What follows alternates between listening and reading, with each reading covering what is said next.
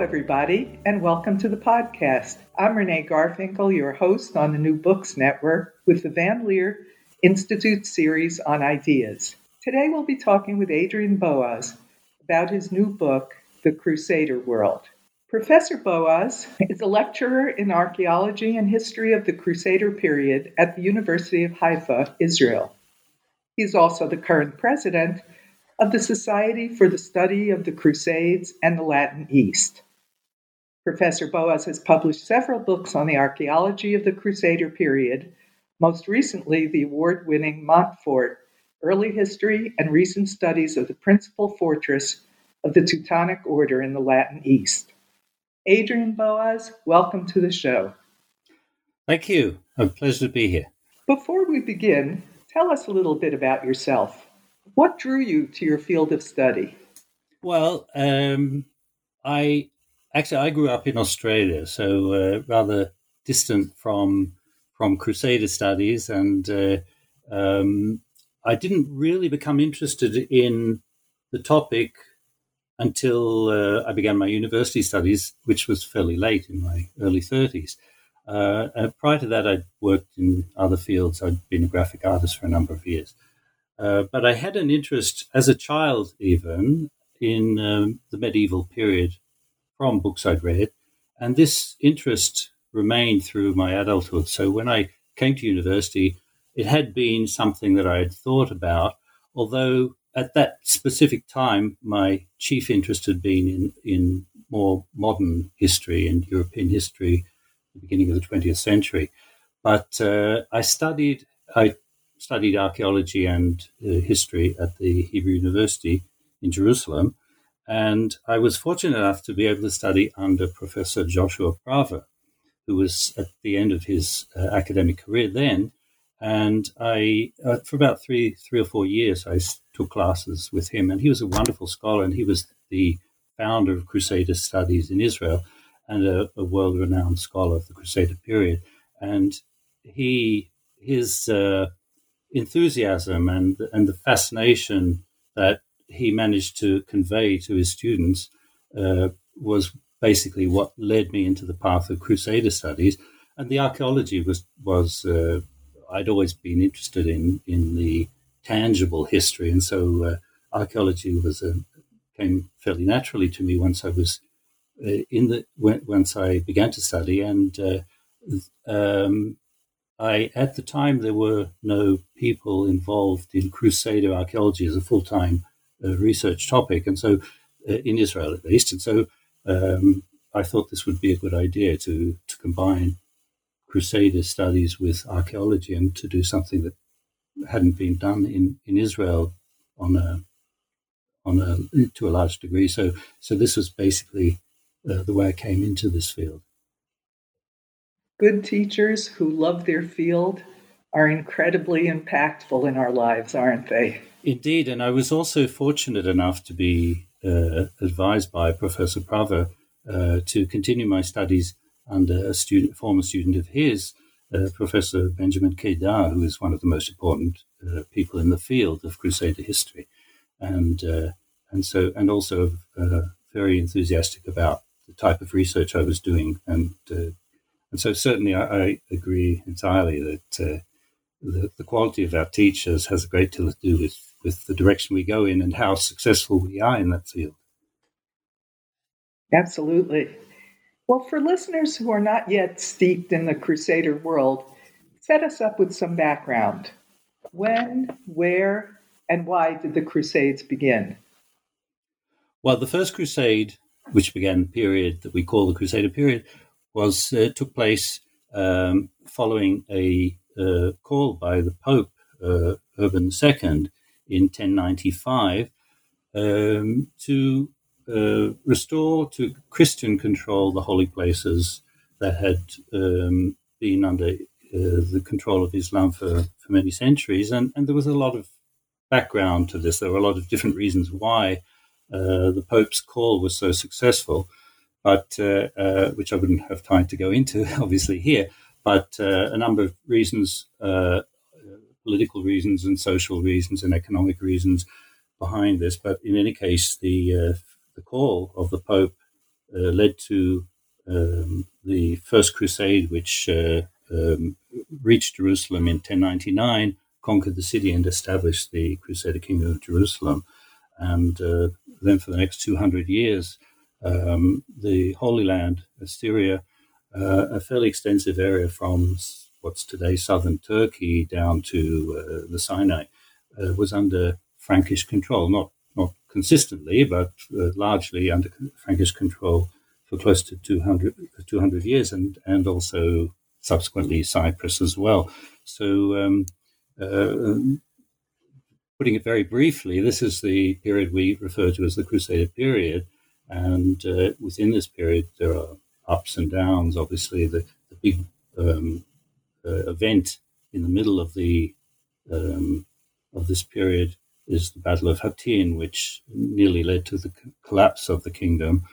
And uh, um, so, so you have a number of periods of of, uh, of development in different aspects of of uh, society, of urban life, of of castle building, of art, of all different aspects that are the type of topics that I'm studying, um, and uh, uh, so it's quite a fascinating period with a lot of of uh, different aspects to it that, that can be what, studied. What about it is fascinating to you?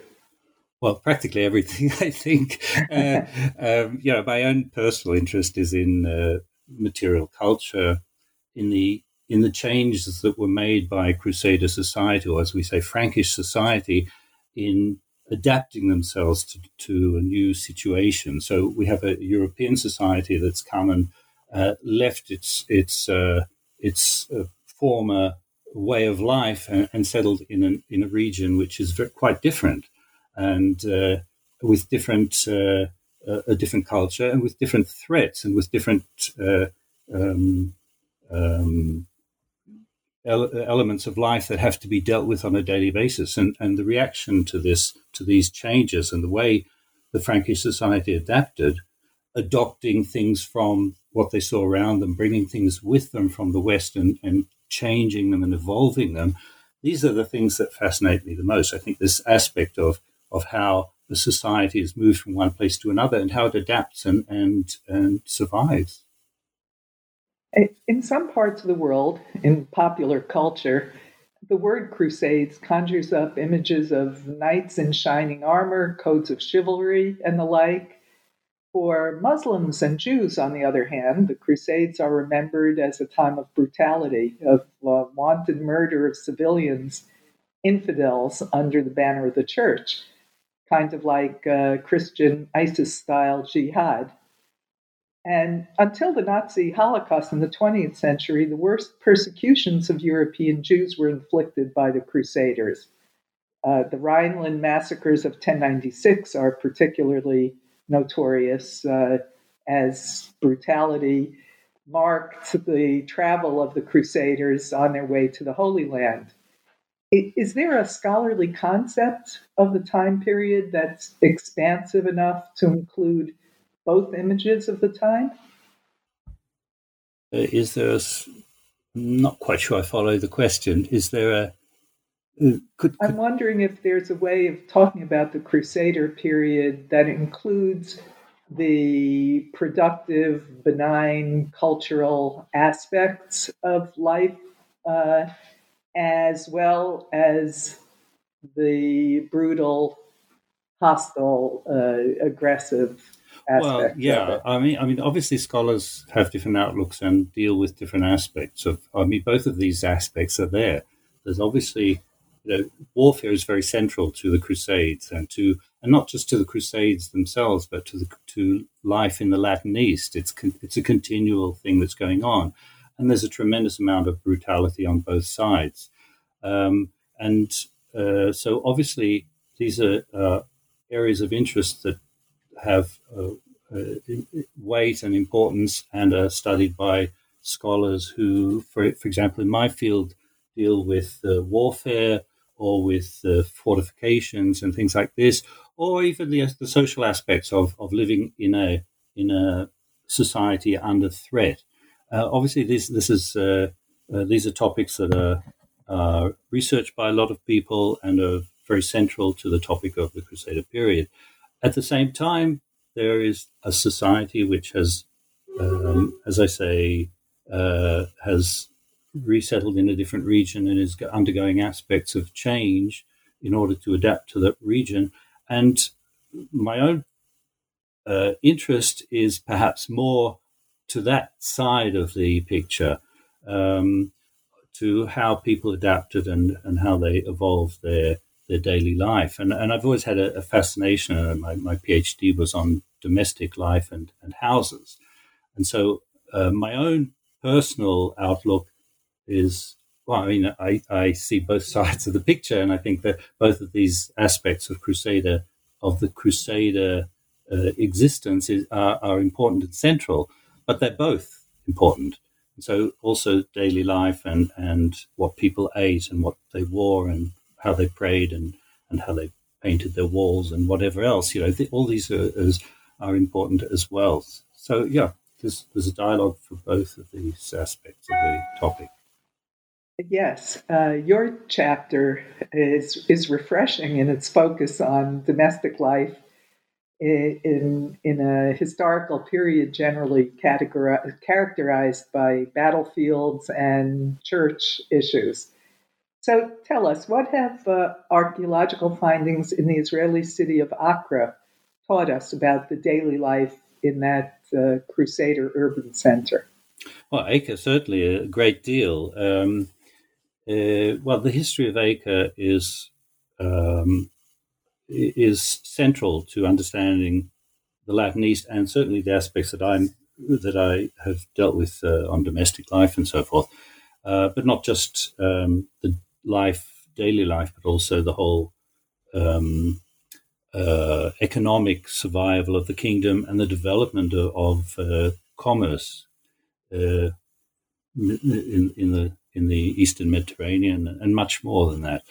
Um, and the importance of Acre relates to largely uh, to us today as scholars uh, studying the city and studying the period relates to how it was destroyed, in fact, and how it uh, how it uh, ended, because unlike Jerusalem, which uh, uh, in 1244 was conquered the last time, it, it, fell once in 1187 after the Battle of Hattin to Salah ad-Din, Saladin, but it fell again. It was recovered by the Franks for a short period and fell finally in 1244. But the city was not destroyed. People continued to live in it uh, the Franks were kicked out, but the, there were still Christians and there were Jews and there were Muslims, obviously. And the city survived and the houses survived and over time deteriorated, were rebuilt. And, and uh, so um, it's quite different from what happened in Acre, because what happened in Acre was that in 1291, the Mamluks conquered the city and their policy was to destroy whatever they conquered so that there would be nowhere that the Franks could come back to, that a new crusade could reconquer and reuse. So um, the city was dismantled uh, very thoroughly and left as a pile of ruins. Uh, but it was exactly this destruction which preserved the city for us today because the ground stories, uh, the lower, the basements and the lower parts of the buildings were buried under the rubble. And when the uh, city of Akko, the, uh, the city that we know today, was resettled in the late 18th century and, and developed in the 19th century and was fortified and, and rebuilt, uh, and the and the port was was reestablished. Uh, the buildings were built on the ruins; they weren't cleared away. So whatever had survived from the destruction of 1291 was preserved almost intact underneath the city, and so we have basically an underground city. It's rather like Pompeii, a Medi- uh, Middle Eastern Pompeii, if you like. And so as archaeologists uh, study it and, and get down into those lower parts and they uncover covered streets, uh, intact stories of houses, uh, buildings, inst- installations, and so forth. A whole world of medieval life is being uncovered. And, and I mean, anyone who's visited Akko today and has seen the, the work carried out by the Israel Antiquities Authority and the uh, um, um, the uh, um, other institutions involved in developing Acre um, can see how how enormous the importance of Acre is in understanding Crusader society. It's perhaps the best preserved Crusader city in, in, in existence anywhere. So, uh, tell us about what do we know about the basics of sanitation, water use, health, and how people earned a living? Well, a great deal, uh, and we're constantly learning more and more. Um, as I say, my PhD, which I did under Professor Kedar, and which I subsequently published in a book called um, Domestic Settings, deals with houses, basically. Um, and Acre's full of houses. There are a lot of other houses in the country, in, in villages and in uh, uh, other towns, uh, but particularly in Acre. And, uh, and, and in these houses, we find preserved often um, both the material culture which relates to daily life in the house, if it's the pottery they use to eat from, or if it's the coins they used, or fragments of clothing and, and other objects relating to daily activities um, but also, we have institutions that relate to um, urban life in general. For example, uh, not just in Acre, we have uh, we have the ports, we have the hospitals, we have sewage systems, we have water supplies, we have cemeteries, um, and obviously, you know, ruins that have remained uh, uh, over several hundred years. We don't have everything we have, but we have a great deal of information that we can work on, and we're constantly building on this and expanding our understanding of how um, how life um, was carried out in these cities. So, for example, the, the, wonderful work that's been done on the hospital in Jerusalem. Um, more and more knowledge on, on the sewage systems and on the water supplies in the different cities and in villages as well, not, not just in the cities. I, I had the opportunity of excavating a Crusader village, uh, a, a, a European style village built by Frankish settlers, probably on behalf of the Church of the Holy Sepulchre, in what's today the suburb of, of Ramot in Jerusalem. And uh, um, from an examination of the these houses, you could learn about how people lived, the conditions of their houses, uh, the type of activities they were involved in in agriculture and in uh, um, in manufacture of, of wine and oil and other um, agricultural produce and and uh, also aspects of the administration of the village. So, so there's a whole range of things that we can learn from archaeological study in cities and in towns that relate to daily life. Uh, um, Since you mentioned Jerusalem, I'm I'm curious about how uh, how they handled, that is, the Crusaders handled a challenge that Jerusalem still faces, which is the seasonal crowds of pilgrims. Uh, it's uh, it, it's a challenge today. What was it like then? Did they have any particular way of managing it? Indeed, um, yes. Obviously, pilgrimage, which was medieval tourism, if you like, was central to um, to many aspects of life in the Latin East. And I think, uh, and this is the outlook I took uh, when I, I, wrote a book on Jerusalem, Jerusalem in the time of the Crusades, and and my uh, understanding from examining the aspect of pilgrimage in, in Jerusalem, and it's not just in Jerusalem, but it obviously it centers on Jerusalem, is that it was it was vital. It was what turned the city from basically a, a ghost town at the beginning of the 12th century into a vibrant and vital and lively city in, by the middle of the years of the century. And the reason for this is that when Jerusalem was conquered in 1099, uh, the Muslim and Jewish population were either slaughtered or kicked out of the city, and very few of the Christians remained. So the city was empty, and, and there were various things done to, to revive the city. But perhaps more than anything else, I mean, for example, that pe- people from other areas were brought in and settled in the town. But more than anything else, it was pilgrimage and all the things around pilgrimage that enabled the city to revive. Um, for example, the the churches were rebuilt. Um, the conditions for pilgrims were improved by setting up um, hostels, hospital, hospitals, uh, markets selling cooked food for the pilgrims visiting. In the center of Jerusalem, there was a, a street called the Street of Bad Cooking, which basically meant junk food. So, so this was a street selling food specifically for pilgrims coming to the city. Industries that produced uh, objects that, that pilgrims would purchase. Um, uh, so a whole range of things making pilgrimage attractive.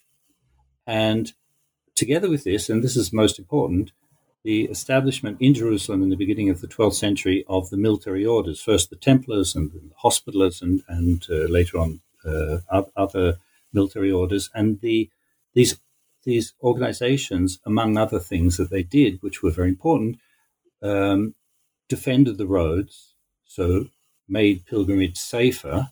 And this was critical in the early years of the kingdom when the roads were very dangerous.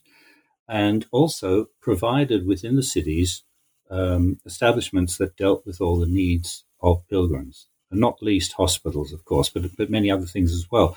And um, and so the the efforts made to um, make the cities attractive, and particularly Jerusalem attractive, by a tremendous amount of building and the establishment of these different uh, installations, together with the making pilgrimage safer, um, and of course at the ports, making uh, you know uh, providing the needs of pilgrims arriving at the ports and and travel uh, up to the city and so forth.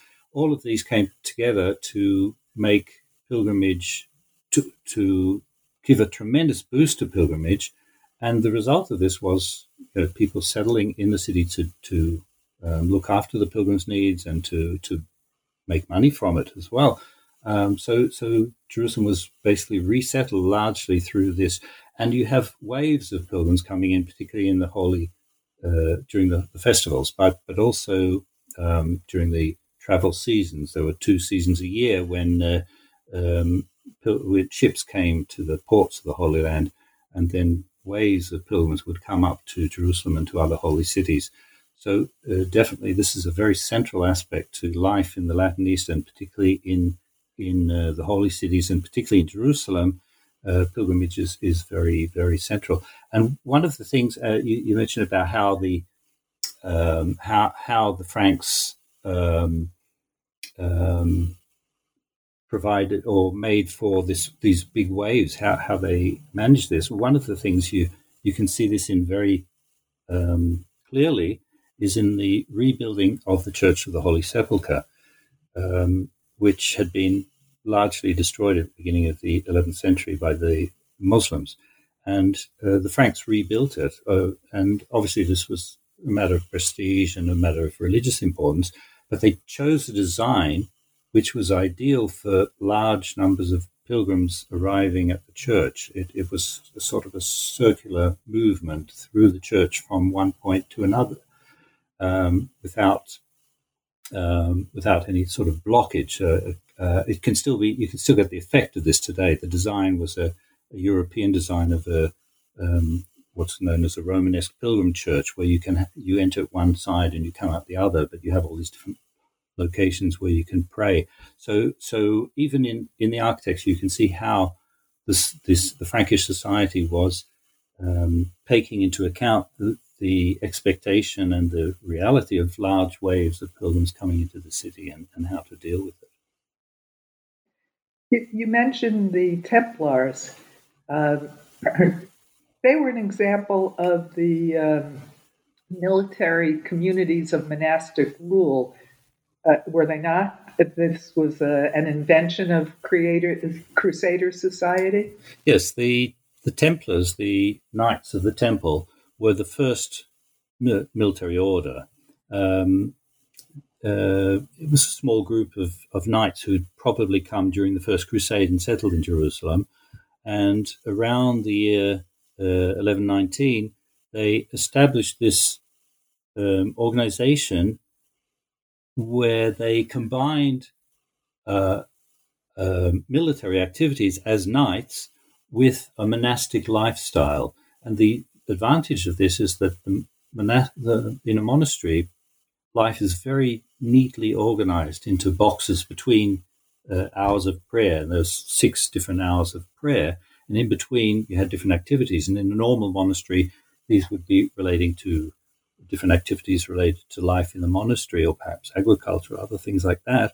In a military order, they introduced into these spaces between the, the prayers um, activities relating to military needs, such as looking after equipment, uh, practice, military practice, and so forth. And so the result of this was an organization of knights who had a very organized lifestyle, who were living uh, in a system where they were daily um, carrying out uh, exercises and looking after equipment. And, and in addition to this very neat organization, which made for very um, disciplined and, and well prepared soldiers, um, uh, these organizations received a tremendous amount of wealth from donations given mainly in the West. Um, and this wealth was pumped into these organizations so they could build castles and bigger and bigger castles and they could provide the best equipment. And, and the end result is that you have soldiers who are extremely well prepared and also um, have the very best and up to date equipment and are ready for, for fighting. And, and that's why the Templars in the first place, and later on the Hospitallers and the Teutonic orders and other military orders, were the best fighters. They, they were the best elements, the strongest in the armies, because they were so well prepared and so well equipped. And did they think of themselves, or did the rest of society think of them as holy warriors? Well, I suppose they did. I mean, they the because they're combining these two elements, um, they are obviously warriors, and they're also consistently uh, um, involved in that in, in their daily routine. They have six different periods of prayer, so obviously there are these aspects. That doesn't mean that they're all they're all these saintly people. You know, they're they're warriors and they're quite aggressive and they're often they're very barbaric in their behavior. But yes, I suppose um, these organizations as a whole were regarded as holy warriors, if you like. Tell us a little more about uh, what archaeology informs us about the interior household life of the ordinary people. What did they eat? How did they cook? Tell us about the women's lives. To give us a picture of the ordinary people in contrast to the Templars, uh, just the regular folks who resettled here. Yes, well, um, the we, as I say, we have a, a lot of information as coming through from archaeological research on what people wore and what they eat and how they cooked and how they the different industries they were involved in or activities in the household that they were involved in. Um, there are also a lot of gaps in this information. There are a lot of things that don't survive the years, and uh, and so we have to sort of fill in from what we can understand from the archaeological record combined with what evidence we have in written sources. And fortunately, uh, one of the wonderful things of dealing with a, a, late period of history, like the Crusader period, comparatively late to what a lot of other archaeologists in the country are dealing with, is that we have a tremendous amount of, of written information as well. And in either in texts written by his uh, chronic, chroniclers or by pilgrims or by others, and these even a pilgrim who comes to the Latin East and visits Jerusalem, he's not only going to the church, he's going through the markets and he's seeing daily life in the city. And, he, and not always, but quite often, you get a lot of information from these sources as well. And even from uh, documents in archives uh, that, for example, when I wrote my book on the domestic uh, life and houses, um, I was able to take information from um, written sources about how um, uh, about pollution, about crowding in the cities, about uh, the cost of housing, the rental and purchase costs of houses in Acre, for example. Um, so there's a lot of information, written information as well. In archaeological information, there are areas where we have a lot more information, and there are areas where we have a lot less. So, for example, cooking. Well, we we have the ceramic vessels that we use for cooking. We know that in a Frankish household, just as in other medieval households in the region, people cooked their meals in uh, cooking uh, in ceramic cooking pots glazed with a lead glaze, so they were also slowly poisoning themselves, but they were not aware of the fact. Um, um, we have uh, today there are ways also of tracing material that's preserved in the vessels so that you might get an idea of what they were actually cooking. And for example, in my excavations in a, albeit a castle, not in a in a house context, but in the Montfort Castle, we get a, a lot of of bones and and uh, um, veget- uh, uh, of um, surviving, uh, say, seeds and things like that, that, that give us evidence about the actual meals they were having.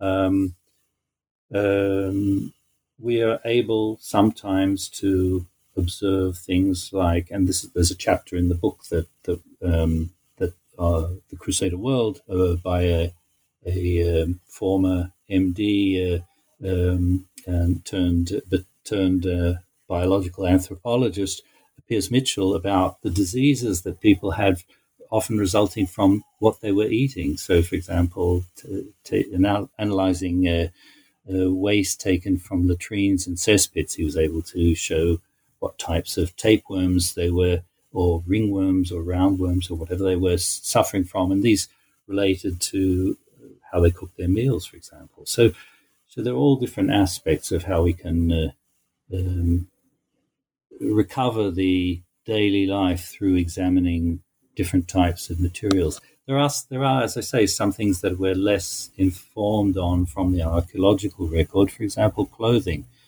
Um, I mean, to get a vague idea of what clothing is like in uh, in illuminations in manuscripts, and there are fragments of metal pieces from buckles and things like that from clothing, but there's very little in the way of actual clothing that survives.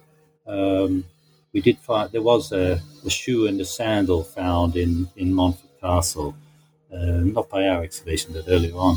Um, but very few pieces of actual clothing. So that's an, an area where we have a little bit less information, for example. Well, we're speaking together today uh, under conditions of uh, social distance and nearly locked down because of the coronavirus. So uh, I'm wondering what we know about the leisure activities uh, that the Crusaders enjoyed.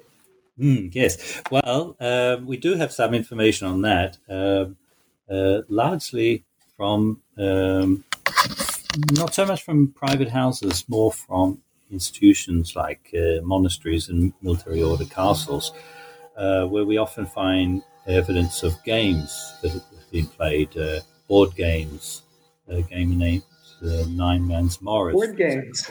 Wow. Mm-hmm. Yeah.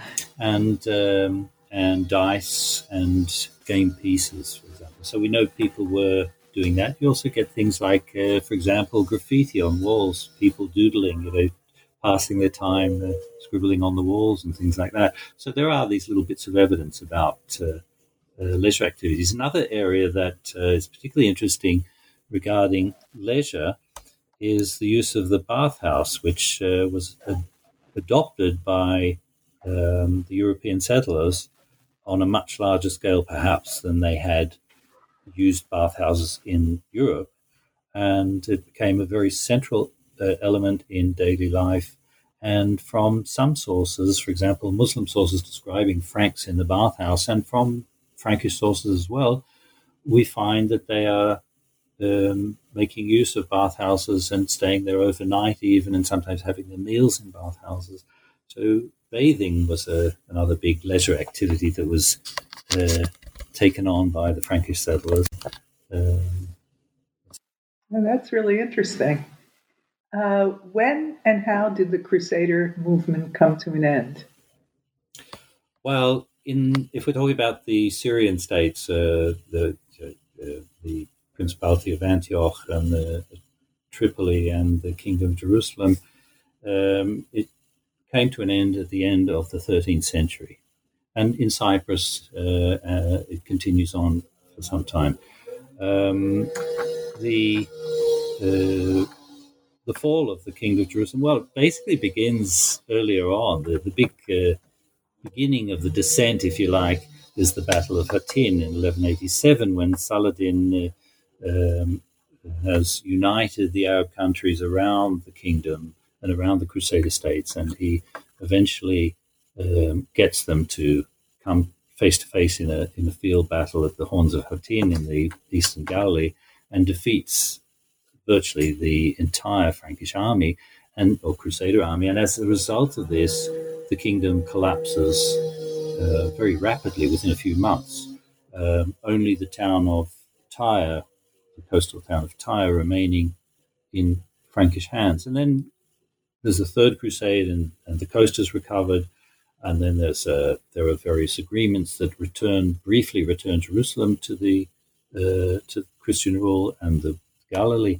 But uh, the decline really begins uh, at Hattin, which is a, watershed in, in Crusader history. Um, so there are ups and downs after that. The big decline comes in the 1260s with the rise of the, of the new dynasty in Egypt, the Mamluks, and um, the invasion by their uh, Sultan Baibars, who is the person who um, introduces this, uh, what I mentioned before, this system of conquering and destroying Crusader castles, Crusader towns. And he comes up the coast and destroys places like Arsuf and Acre. And he attacks the castle I work on at Montfort, and he goes up north and, and takes other castles. And, and this is the beginning of the collapse, and, and it just builds up from that point on. So through the later half of the 13th century, you have this, the Crusader uh, settlement shrinking more and more towards Acre and a few coastal towns until 1291, May 1291, when uh, Acre falls, and that's basically the end. Uh, they hang on for until August, and the last Franks depart from the kingdom at Atlit in August 1291. And what would you say were some ways the Crusader movement impacted the future? Well, there are ways in, in it impacted the future. Um, it had an influence on a lot of different things, uh, um, um, industries and various industries. Um, I think perhaps the most illustrative one is the is something that's very much with us today, uh, not to, not a favourable thing perhaps, although it's still viewed by many people as such, and that's the use of sugar because sugar was an industry which uh, manufacture of sugar existed before the Crusades, but it was the Crusades and within the Crusader kingdom of Jerusalem that the refining of sugar became an organized industry and a, an important export pro- product. And the military orders were largely involved in this, and, and uh, they developed a way of refining sugar, and they regarded it as a very healthy uh, article of that, that had great benefits today. It's regarded by some people as one of the most dangerous drugs to humanity. Um, and so, so sugar is very much with us today, and it's largely because of what happened in the Latin Kingdom of Jerusalem in the 12th century.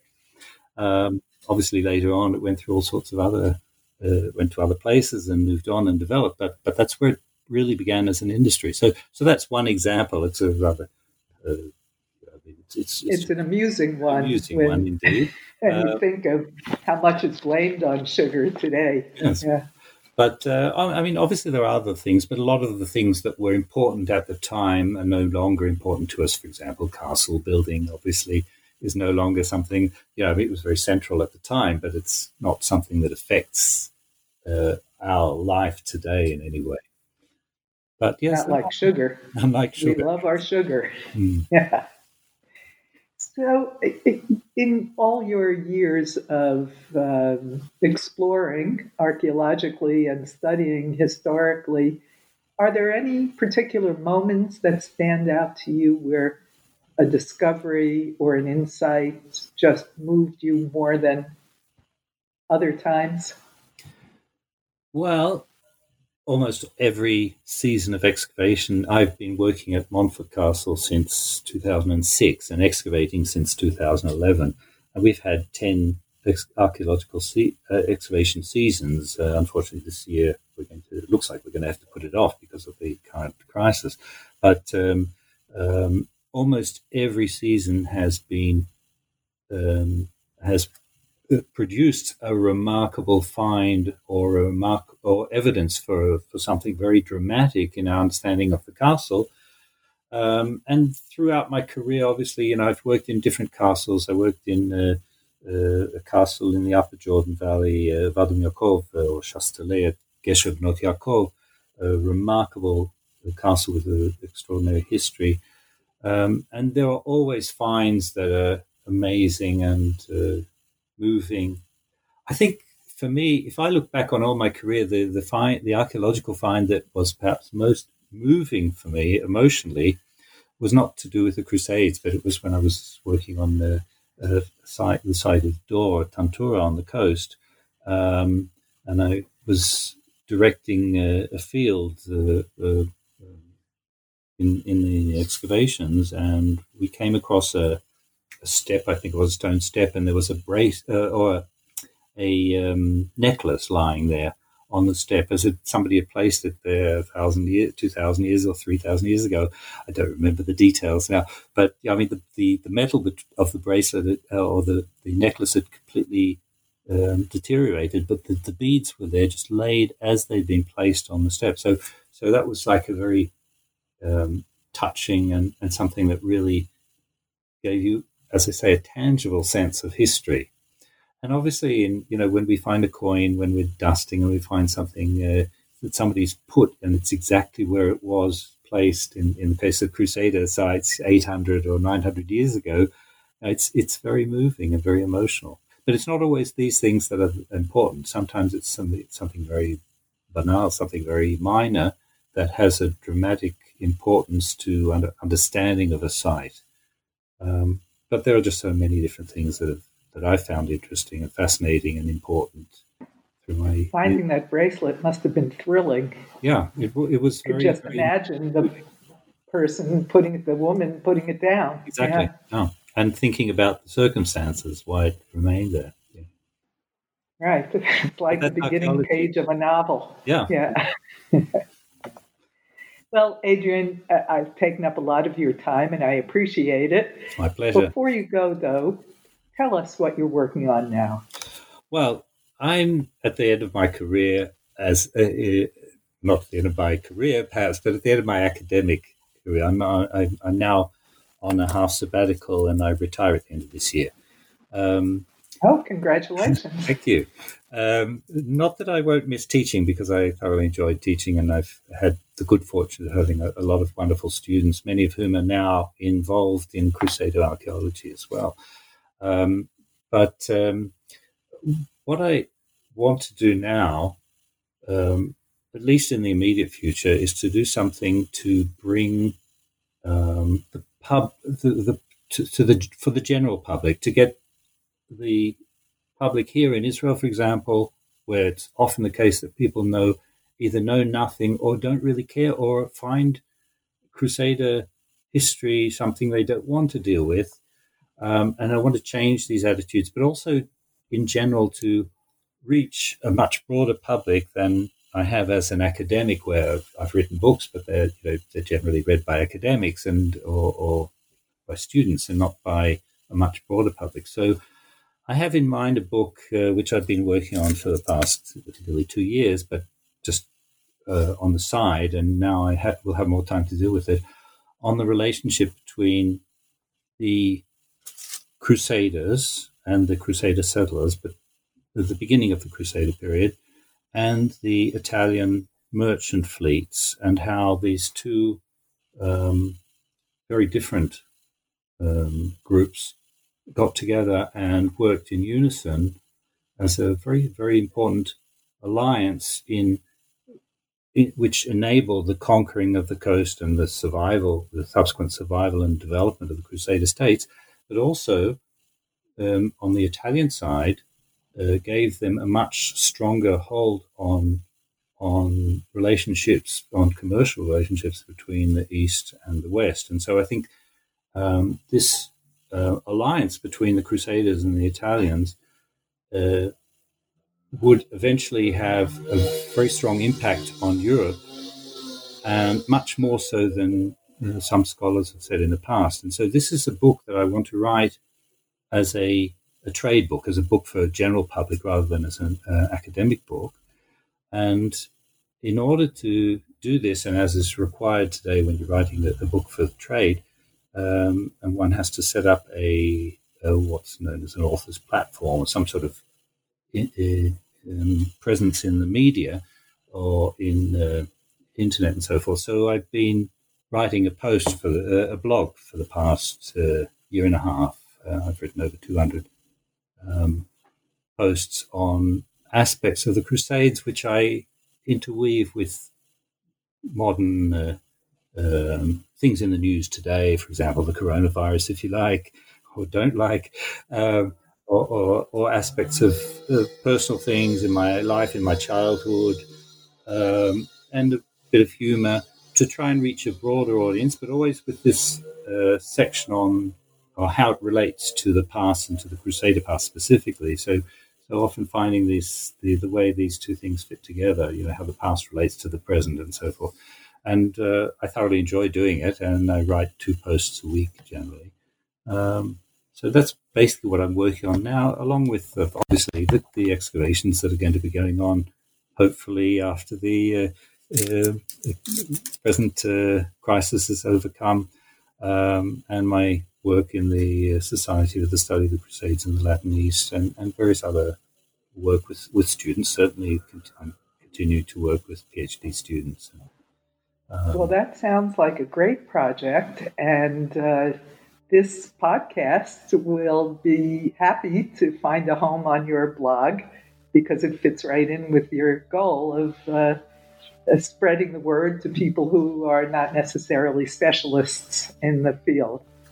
Uh, Adrian, I want to thank you for taking the time and being on the show today. And thanks to our researcher, Bela Pasikov. Thank you very much. Bye bye now. Bye bye.